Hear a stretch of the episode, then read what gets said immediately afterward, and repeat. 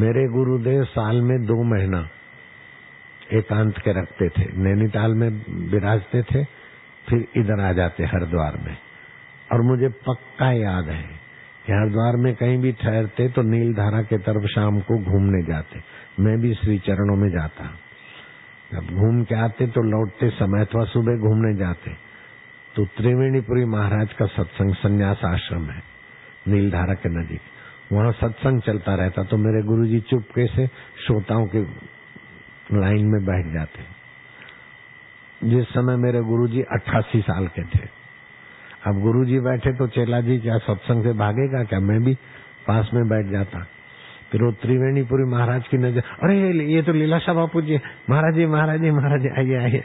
अपने साथ बिठाते थे।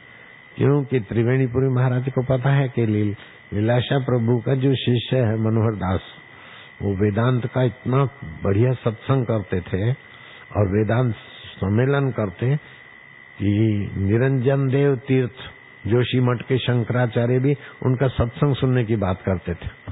मेरे गुरुजी के शिष्य का सत्संग जगत गुरु निरंजन देव तीर्थ सुनने की ख्वाहिश रखे तो ऐसे गुरु जी श्रोताओं में बैठे तो त्रिवेणी महाराज उठ के उनको अपने पास बिठाते।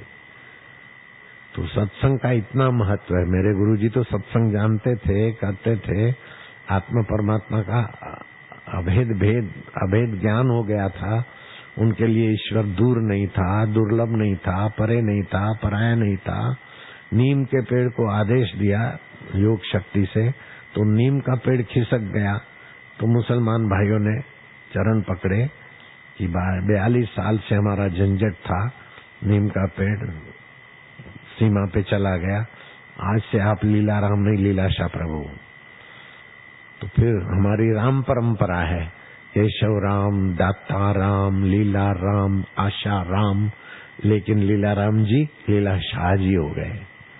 मुसलमानों ने उनको नवाजा। नीम का पेड़ चलाने की शक्ति ऐसे महापुरुष भी सत्संग होता है तो त्रिवेणीपुरी महाराज के आश्रम में तो मैंने श्री चरणों में बैठकर त्रिवेणीपुरी महाराज का सत्संग सुना।